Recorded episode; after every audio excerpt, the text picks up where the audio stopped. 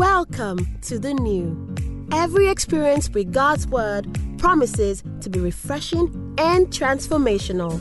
Receive today's message with high expectations as it brings power, light, and a fresh anointing to your life. Father, in the name of Jesus, we thank you this morning for your power, for your word, for your spirit, for this church. Thank you for that which you are doing in our midst that is very strong, very tangible, very evident, and at the same time very mighty. Spirit of the living God, you are the ruler of the earth. This morning, let the teaching and the preaching of your word come with simplicity yet powerful. Let there be diverse miracles let the ministry of the angels of God be fully activated in our midst. And as I speak, let there be healings, deliverance, illumination, strength, and great grace. In the name of Jesus, we pray. Can you hold the hands of your neighbor and let's pray for just one minute? Shera brakatum bredi zavara ketum brakatre deligos cobra hakter krebalahakra suzos. Zambrush telemongru pelevangre kepumbra katele dwaliakos.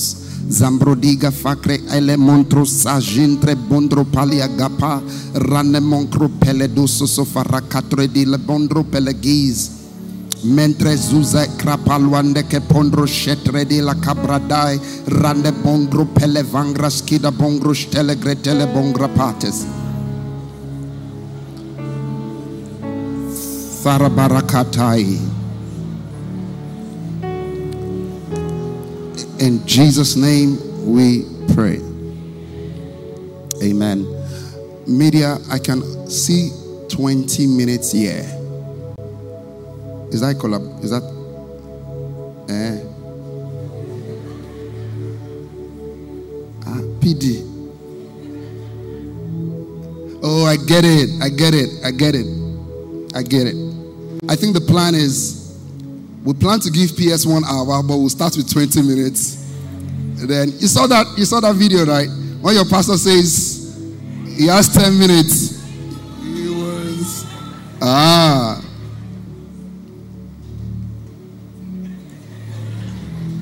This morning I want to teach on um, a parable in the Bible that God put in my heart to teach this morning and I will be teaching on the parable of the prodigal son. Now, this teaching is sort of like an aftermath of the feast. But not only is it an aftermath of the feast, it's actually a preparation message or a preparatory message. Excuse me. A preparatory message for the next year and where you are right now. And by the help of the Holy Spirit, I want to help bring out something from this subject, this parable of the prodigal son.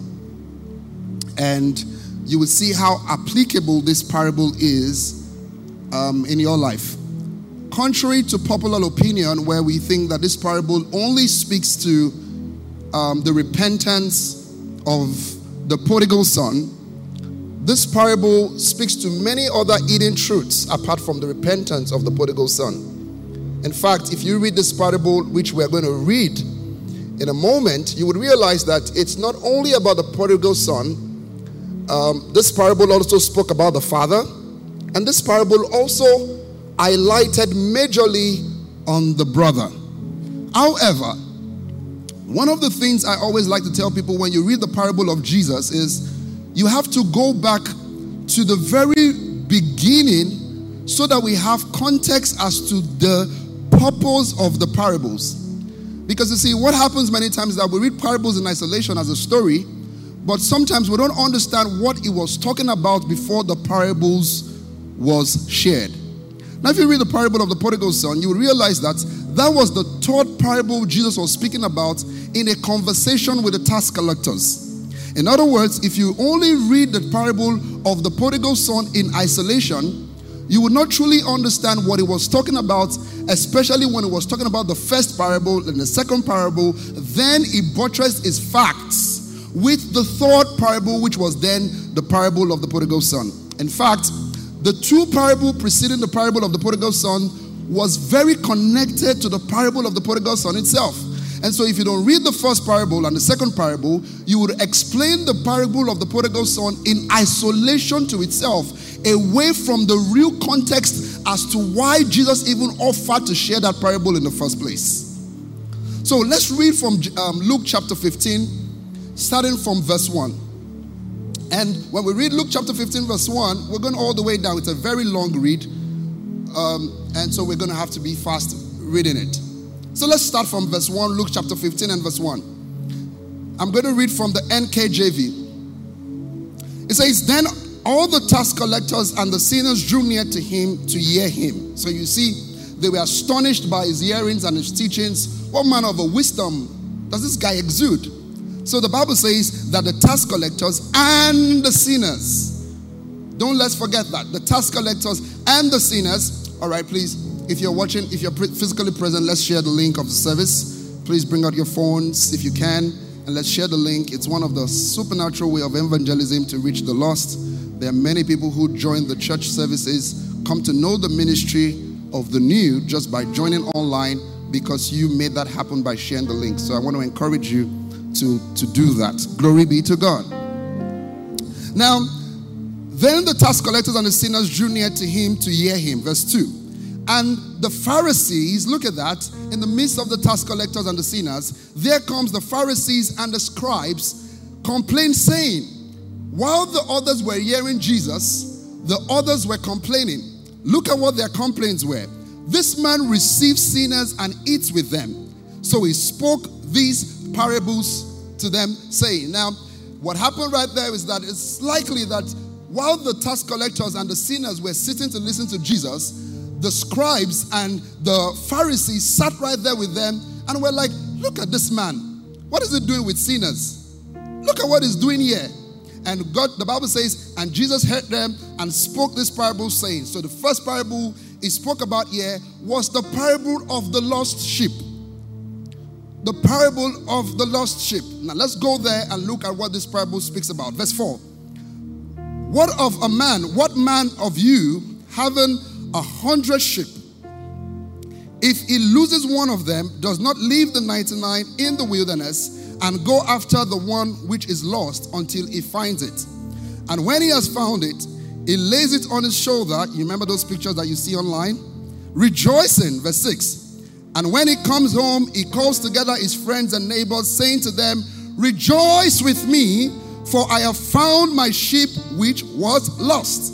Verse 7. I say to you that likewise there will be more joy in heaven over one sinner who repents than over 99 just one just person who needs no repentance. Now, if we understand this mathematically speaking, what Jesus was trying to do here was to give an equation of percentage. So, 1 out of 100 is 1%. Glory to God. I want you to follow me. Yes or yes? All right. So he's saying that if one man would go all the way for 1%, 1%, in order to get back just 1%, he was then going to the other parables to expound on it, what he would go and do if it was 50% in the case of two sons. Do you understand what I just said there? Now, let's go to the next parables because we're going to join all of this together in a moment, which is the parable of the lost coin. In that same parable, Jesus started speaking to them again, giving them another parable. And look at what he said there. It says, Or what woman? This time he decides to use a woman so that there is um, equality. Amen. Women in the house. Uh huh. Glory to God. We're in verse what? Please help me. Verse 8. On one or what woman having 10 pieces of silver, if she lose one piece, does not light a lamp and sweep the house and seek diligently until she finds it. Verse 9. And when she has found it, she called together her friends and neighbors, saying, Rejoice with me, for I have found the piece which I lost. And verse 10 Even so I say unto you, there is joy in the presence of the angels of God over one sinner that repents. Now, if you look at that, explaining it using mathematics, you will see that he increased it from 1% to 10%. Glory to God. Now, he was trying to put a claim as to the importance of the life of an individual. Now, in the next parable, which is the parable of the prodigal son, he then brought these two parables and put them together to explain to the Pharisees and also to the scribes what he was trying to say to them. Now, let's go to the main parable, which we're going to look at in a moment, which is the parable of the prodigal son. Verse 10, verse 11. And so he said, A certain man, somebody say, a certain man. Can I hear you louder? A certain man had two sons. Somebody say, two sons. It says, The younger said to the father, Father, give me the portion of thy substance that falleth to me. And it divided them is living. Listen to what he said there. Okay, I'm reading the SASV. Let me try and look at the NKJV. Let's go back, please, a little bit. Please go back, media, a little bit. Thank you. And the youngest said to him, to his father, Father, give me the portion of good that falls to me. So it divided to them is livelihood. Now, we've read the Bible, read the Bible, and we understand that from the Bible, many times in the Old Testament, even in the New, when the father wants to apportion his livelihood, his property, is usually at the point of death. But this time around, this guy comes to his father. His father wasn't planning to die yet. At least the Bible doesn't have any record whatsoever that indicates that the father is about to die. Comes to the father with audacity and boldness and says to his father, Father, give me what is mine. And look at what the Bible says. So it divided to them is livelihood. To them is livelihood. To them. If it was to one, it would have said to him. He did not say to him, he said to them, which means the two of them, the two sons, the property was divided to both of them. Are you following what I'm saying? Are you following me? Now let's go to the next verse, verse 13. It says, And not many days after, the younger son gathered all together, journeyed to a far country, and there wasted his possession with prodigal living. Stop right there and let me explain what this means to you. It says, not too many days after. This also gives us an indication that, contrary to many people's opinion, after the son had asked for his father's right or his own right to have his own properties and his own livelihood, contrary to many opinion, is that, oh, the guy took it and on that very day he carried his things, carried all the property, and left. But the Bible says, and not many days after, which means that while he had collected the property, he was still in the house of the father. In other words, he was still eating from the father's plate, he was still enjoying the benefits of the father. Look at the reaction and the body language of the father in this text. The father wasn't like, oh, you, you mean I've not even died? You asked for my properties, now take my properties. Get out, get out, get out, get out. It tells us that this son also chose the day he left. Are you following me? The father didn't put him under pressure to leave. The father didn't say, now you have your own share. It means that he had collected his own share and he was still eating from the share of the father. Glory to God. Is someone following me? Now the Bible says further that and journey to a far country. Usually, when the Bible speaks about a far country, Israel is the promised land. When the Bible speaks about the far country, usually talks about two countries. Number one is the Assyrians, number two, the Egyptians. Now, in this text, the Bible didn't tell us which country this was. But when the word far country is used, especially in this context, it was talking about somewhere that is far away from where it can actually reach easily. So it went to a very far country. We're not talking about between here to Maryland, it's not as far. So if I say far country, it's like I'm moving from Lagos and I'm going all the way to Maiduguri. Now that's a very far place. So he went to a very far country, the Bible says, and there wasted his possession with prodigal living. It meant that, let, let me say something. Listen to me very carefully. Contrary to people's opinion, also, that he wasted his possession, think about it this way.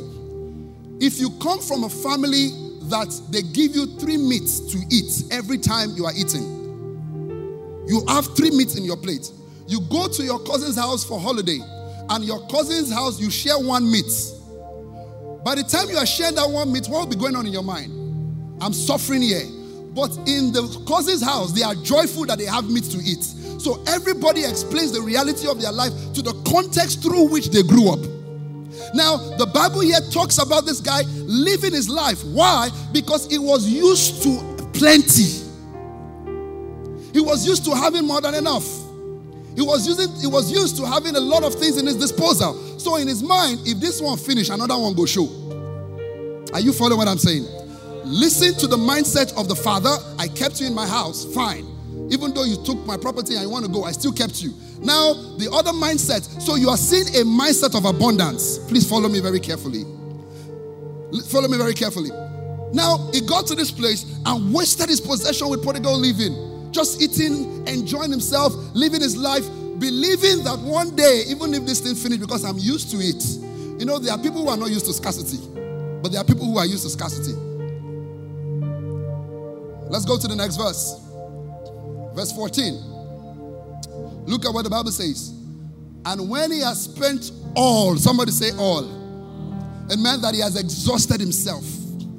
There are times in your life you've spent all You've exhausted your, your strength. You've exhausted everything that you know you can give back. You've done everything you know in your power. You've exhausted all. the Bible says, when he has spent it all, there arose a severe famine in that land, and it began to be in want. Now, pause there. How come there was famine in that land while it was there? Now, the Bible didn't tell us why, but let's make some adjust, uh, suggestions as assumptions. Why was there a famine? Could it be that that famine necessitated his return to his father? Could it be that that famine in itself is a heart cry prayer from the father to create a situation that will cause the return of that son? Follow me carefully. I'm going somewhere with you. The Bible says, and then he arose, and severe famine in that land, and it began to be in want. It meant that this is somebody who always has a lot of things in his disposal, all of a sudden is in want. Remember, if you went to boarding house, for some of you that went to a very good boarding house, and your parents were very gracious to you, when you are going, they pack Milo 3 for you. I mean, am I together? I know some of you, yeah, you're from like that family. So you, you cannot identify with lack. You cannot identify when there is not enough. You always have more than enough. So the Bible says this guy got to a point where he had no choice but to start identifying with lack. Now go to the next verse, verse 15. And when he went and joined him, the Bible says, then he went and joined himself to a citizen of that country, that far country, and is and he sent him into his field to feed the swines. Next verse. Verse 16. And he would gladly have filled this, his stomach with the pods with the swine ate, and no one gave him anything. Next verse. Verse 17. But when he came to himself, in other words, he was in the swine and he had no choice but to eat. So while he's serving the now where will they walk? Now in with the chop. So while he was serving them, he said, Let me just keep this one for the road. You know, just keep this one for the road. So while he was serving them, all of a sudden the Bible says he came to himself and he was thinking to himself, How many of my father's hired servants have bread enough to spare and to perish with hunger? Look, listen to that. Do you know why the thought of servanthood came to his mind? Because at the time he was doing that job, he was a servant. He left as a son, but was then operating as a servant. So the thought in his mind was a servant thought because he was operating as a servant. Do you understand what I'm saying there? So the conversation in his mind left from sonship to servanthood. He was no longer thinking as a son. The son that can tell his father, Give me all my property and still stay in his father's house, cross leg, then when he's ready, he goes on his journey.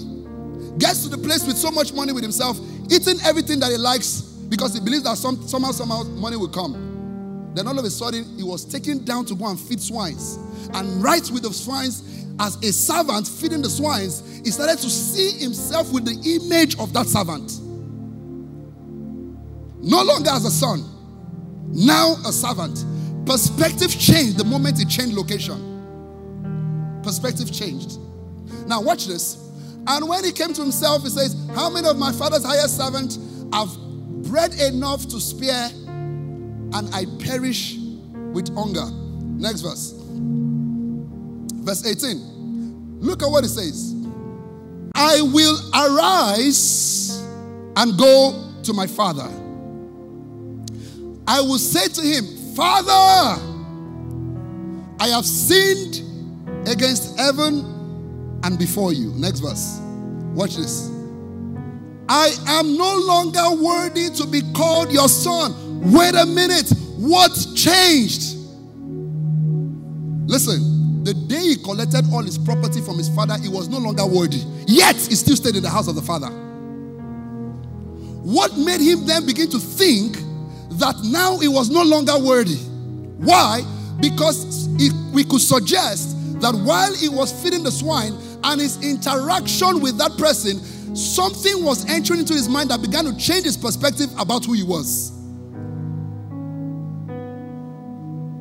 This message this morning is for you. And I want you to listen to it very carefully because we have come to the end of the year and I've found over and over again that at the end of the year, is when people have the highest heart permutation. And then come December 31st, increased or renewed hope occurs until March. And then the cycle continues for the next 30 something years of people's lives. So listen to me very critically. Now, I'm no longer wanting to be called your son. Make me like one of your hired servants. Listen what he says. Make me. In other words, you, as my father, would now tell me, You are going to make me. I've produced you as a son. Now you are telling me to make you as a servant. He says, Make me as one of your servants. Go to the next verse. Next verse. Verse 20. You know, this story here, the first percentage we saw was 1%. The length that you go for 1%. The length that you go for 10%. Now it's talking about the length that a father that loves will go for 50%. Because it's two sons 50 50, 50%. Look at what it says. And his father arose and came to him. But when he was still a great way afar off. His father saw him and what? Had compassion. First John 4 says, God is love. The word compassion there speaks of love. The father saw him, and the love nature of the father went forth for that guy. The Bible says, and the father saw him and had compassion on him. Look at what the Bible says. And ran and fell on his neck and kissed him. Listen, listen to me very carefully. When Jesus was going to be taken by Judas, what did he do to him? Talk to me. When the Bible says, give yourself holy kiss, I hope you know that it's not the French kiss. Because that one a lot of us would have not been doing anyhow. In those days, okay, let me explain it to you this way. There are religion or no societies, cultures that it is disrespectful to stretch your hand to shake someone. It's dishonor. When you see someone, maybe the Emiratis and some of these guys, when you go before them, you bow. You can go before a king and do your hand like this.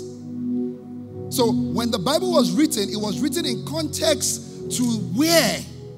Are you following what I'm saying? And the culture of the religion at the time. Now, every time, listen to this, the word kiss is used in the Bible speaks of acceptance and togetherness. So the moment the father ran to him and kissed him, what the father was saying to him is, You don't please don't say anything else. What you are trying to say is unacceptable here. Stop talking. Oh my God. Stop talking. Don't say anything. Don't tell me I'm a servant. Now make me a servant. Don't tell me all of those things. You are so the kiss indicates acceptance. You are my son. You belong to me. That's why he ran towards him. He didn't wait for him to come to him. Ran towards him, hugged him, and kissed him. Take this one for the road.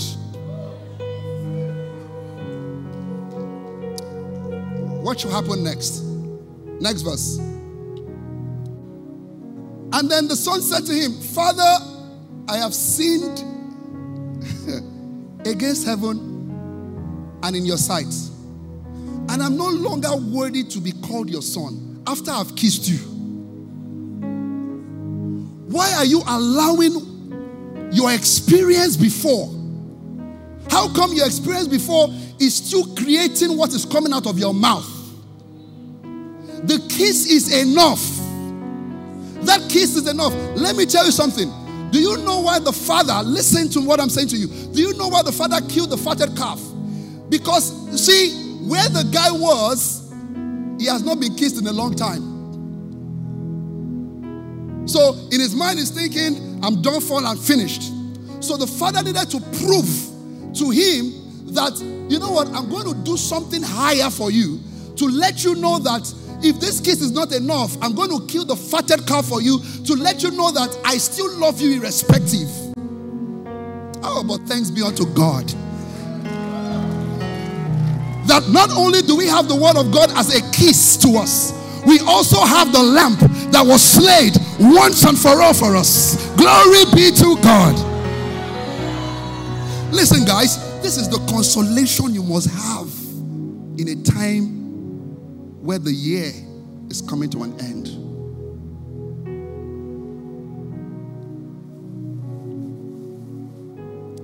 But we're going somewhere. Keep going with me. Go back to the next verse, the preceding verse. But the father said to him, Bring out the best robe and put it on him. Put a ring on his hands and sandals on his feet I always love this one every time I read it. It suggests to us also that the father did not give him everything when he was going. So he thought that Odik was squander everything. But unknown to him, no matter how much you want to take from the father, you can't take him finish.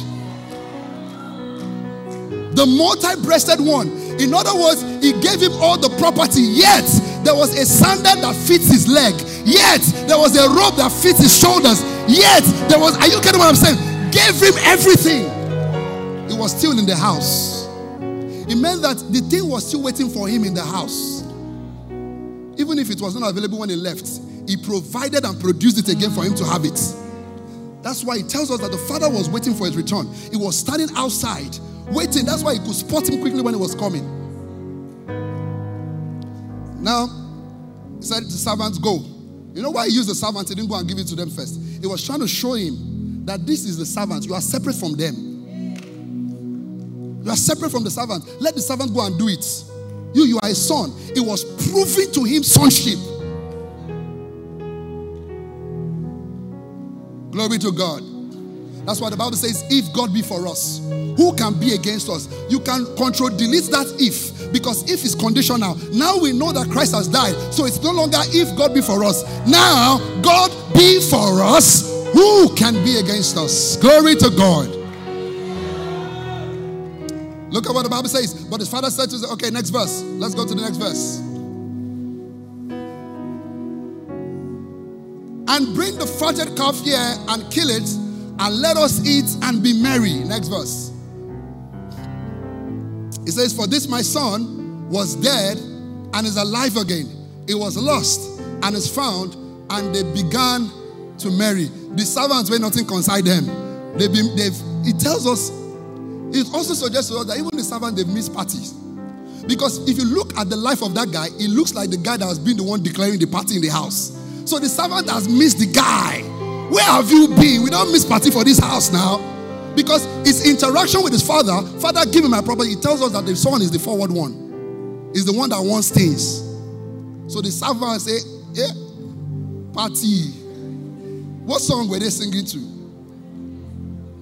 Who be that guy with it, with it, with it, with it, eh, with it, with Amen. They began to marry. Next verse, give it to me. Verse 24.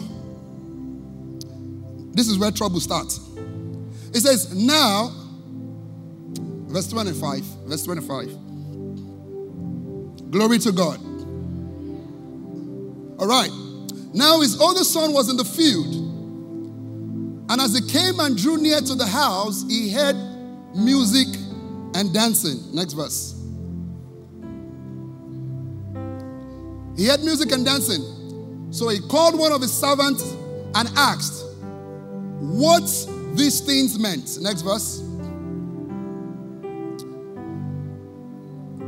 And so he said to him, Your brother came, and because he has received him safe and sound, your father has killed the fatted calf. Listen, how come that servant what he spotted about or what he spoke to was the fatted calf. Does this suggest to us that there had been several conversations with the older brother about this fatted calf with the servant? no go touch my goat. Oh. Na me they run am, na me get am. Oh. He's just going out in the morning say, hmm, no run me street. Oh, na me get that goat. Oh. Me get am. You go. So the guy who probably they've been having that conversation over and again too, do you see that what that guy came to do is what we call abosi? It's like, hey, they don't collect time for your hand now. Show your eye don't turn. Ran to him and said, It's the fatted calf. Do you know what angered him? Is the claim of the fatted calf. But that's not where we're going to. Let's keep going. Next verse. Glory to God. But he was angry and would not go in. Therefore, his father came out and pleaded with him. Next verse. Verse. All right. So he answered and said to his father, Lo, these many years I've been serving you. Oh, this is so powerful. I never transgressed your commandment at any time. And yet, you never came, you never gave me a young goat that I might make merry with my friends. When we read verse 11, let's go to verse 11 of this verse of scripture. Verse 11.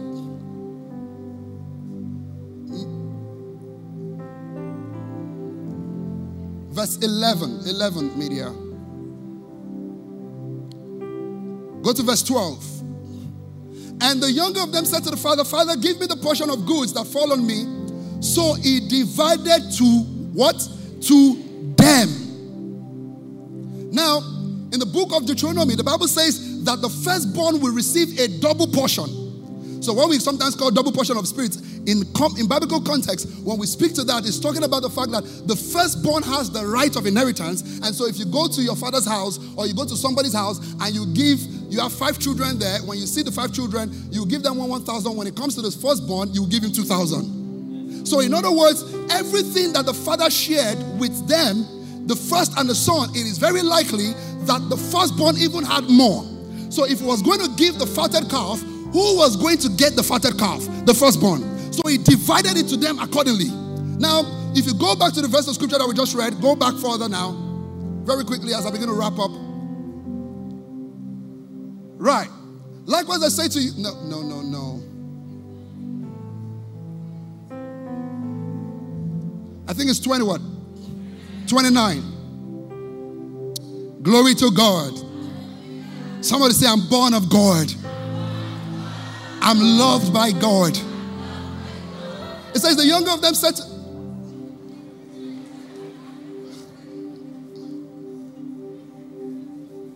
Amen. Somebody has stolen their fatted calf.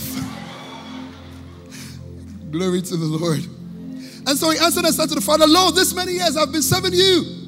I have never transgressed your commandment at any time. Yet you gave me, you gave me a young, yet you never gave me a young goat that I may make, that I might make merry with my friends. Next verse, verse 30.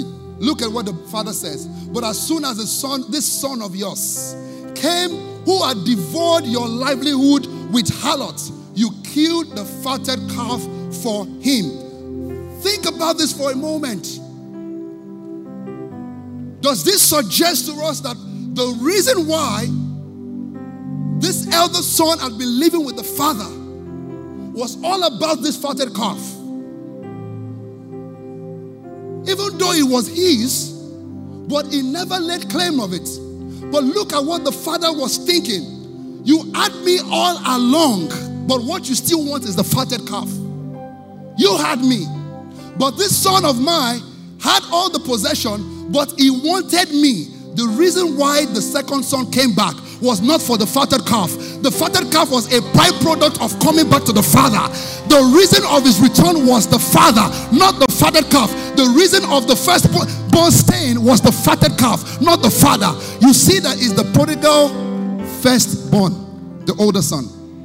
One came back for the father, another stayed for the goats.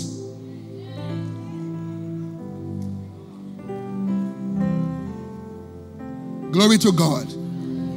Let's close this up. Verse 31. Glory to God. And he said to him, Son, you are always with me. So he was saying to him, Now you get me. In the equation of things, listen to this. My goodness, God. In the equation of things, this guy, who is the, the son that left, was even bankrupt of me, had nothing in his possession. You has always had me. If you wanted anything, I'm going to give it to you. You had me all along. How come you are not celebrating the fact that I stayed longer with the Father? I've not experienced the downfall of my first son, my, my brother. I've been here longer. How come your eyes is in, in the immaterial, the inconsequential, the owner of the fatted calf? Why is your eyes not fixated on me who produces the fatted calf? He says, and he said to him, Son, you are always with me, and all that I have is yours. Next verse. Verse 32. It was right that we should make merry and be glad, for your brother was dead and is alive again, and was lost and is found. Let me close with this. I've been a pastor for five years now, and I understand this very well. At the end of every year, I find out that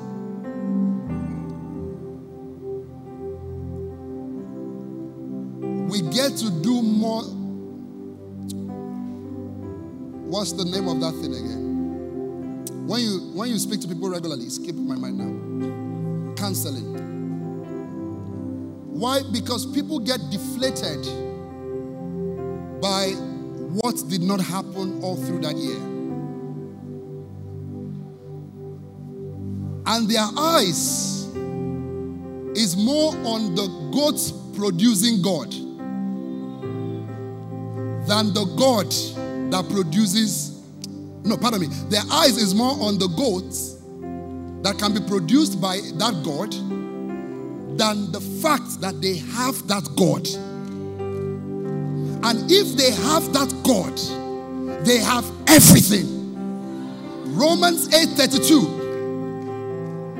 He that spared not his only son, but delivered him for us all, how shall he not with him, glory to God, freely give us. Come on, say it. I wish I can tell you that in the realms of the spirit, there is no calendar of January to December. It is on the earth we use that as a system of oppression. so we know the end of a circle and the end of another circle, even though it is respected by the heavens. But there is no calendar where which God says this is how it has to be done. It tells you, in other words, that look at me, guys, it is very possible that a year in your own calendar journey is part of the 12 years in which um, um, um, David has to stay at the backside of the desert. It's very possible. And guess what? That's very okay. Now, let me ask you a question. The firstborn, the first guy who took all the things and left, the younger one, when, listen to this, when we they have a service like this and it's time for Thanksgiving,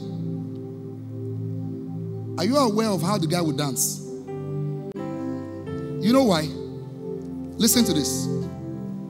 He would dance because he understands what he calls, what is called the gift of salvation. The gift of salvation. That even though I was not present, I was still accepted. The way he would dance would be different from the way the firstborn. The firstborn would dance because I stayed with my father, and so therefore I have the fatter calf. But the one that went will come back and dance because I left, yet my father accepted me and still gave me the fatted calf. This is the standpoint of grace. This is the theology of the grace of our Lord Jesus Christ. This is what we call righteousness. That it's a gift of salvation. You didn't have to do anything for it. While you were yet sinner, the Bible says Christ came to die for you. The concept of federal headship. That while Adam existed, we existed in him. If the United States of America goes to war, and the president of the nation declares the war, guess what? The whole United States of America is the one that's gone to war. Even though the federal head is the one that declares the war. They will not say Barack Obama went to war or George Bush went to war. No, the United States of America went to war. The concept of federal headship. In other words, the person who is the head makes the decision of others. The moment Adam sinned, we were all inside him. That sin was not just Adam's sin, it was you and I sin. But thanks be unto God that Christ came died for us once and for all. And if that's all you get in Christ, now I'm not saying that's all you get, but we can anchor your life with that. That if he could spare not his only son, my life is settled. I want to close with this. I beg you, don't let a year be the thermometer and the thermostat of your joy.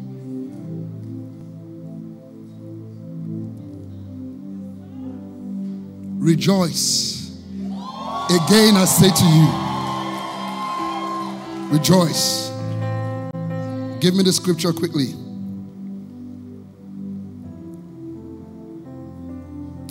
Second Timothy 9 1 9. Second Timothy 1 9. Glory to God. Are we there? All right, we're going to read this and then we're going to read the message and then the TPT. One, two, three, go. Who has saved us and called us with a holy calling, not according to our works, but according to his own purpose and what? Grace, which was given to us in Christ.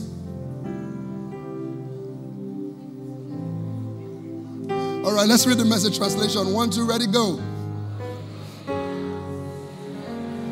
No, no, no, no. I, I just wanted to read the verse 9 alone. Verse 9. Verse 9. Thank you, Lord. Let's read it together. The message translation, that we read the TPT. One, two, ready, go. Who first saved us and then called us to his holy work.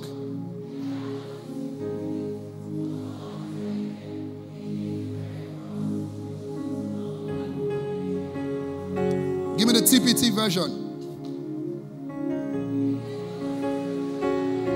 Drew us to himself by the holy calling on our lives. And it wasn't because of any good we had done, but by his divine pleasure and marvelous grace that confirmed our union even before time began. Hallelujah. Glory to God. Let me put this in your spirit this morning. Don't be perturbed. God is for you. Down.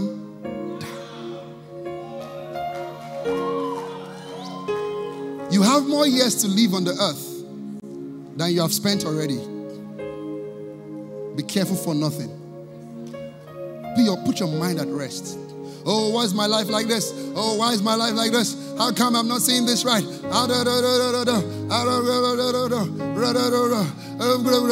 Oh, great, great, great, great. But why not find perspective? That if, let me say this. I think God loves the concept of jackpots. That in a chess game, you can be playing it, playing it, playing it, playing it, playing it, and it looks like the person is winning. All of a sudden, the Bible says, Are they known? They would not.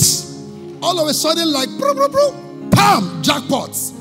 It is sweeter when the opponent thinks, you know, the kind of match that we love to watch. I'm a football lover. I love when Liverpool beat Barcelona. Our hope was gone. We thought we were not going to win. All of a sudden at Anfield, 4 1 or something. Is it 4 1 or 4 3? Only people that love Liverpool should talk. Oh.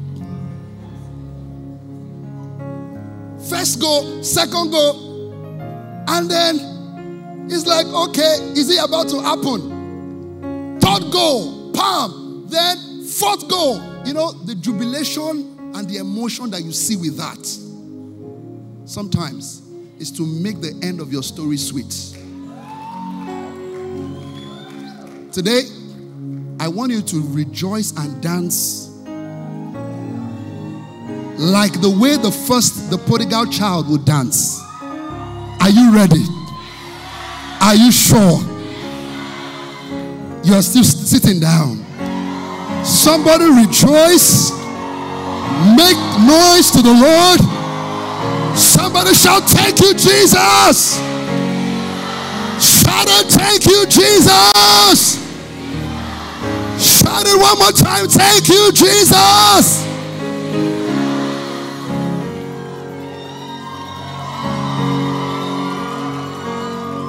They thought it was finished. I even thought it's all over. But I know that I serve Yahweh Sabaoth. Oh God, God, glory, glory, glory, glory, glory, glory, glory, glory, glory, glory, glory, glory, glory, glory, glory, glory, glory, glory. Glory, glory, glory, glory, glory, glory, glory. That's why the Bible says, Rejoice. I say to you, rejoice. When you fall in all diverse temptations, it says, Your light afflictions, which is for but a moment. Light afflictions. Woo! Glory to God. Which is for but a moment. I'm just waiting for them to just Thank you, Lord. Thank you, Lord. Somebody clap to the Lord. Clap to the Lord. We hope you were greatly blessed by today's message because God still has so much He wants to share with you. So stay connected every week to experience uplifting and life changing moments in His presence.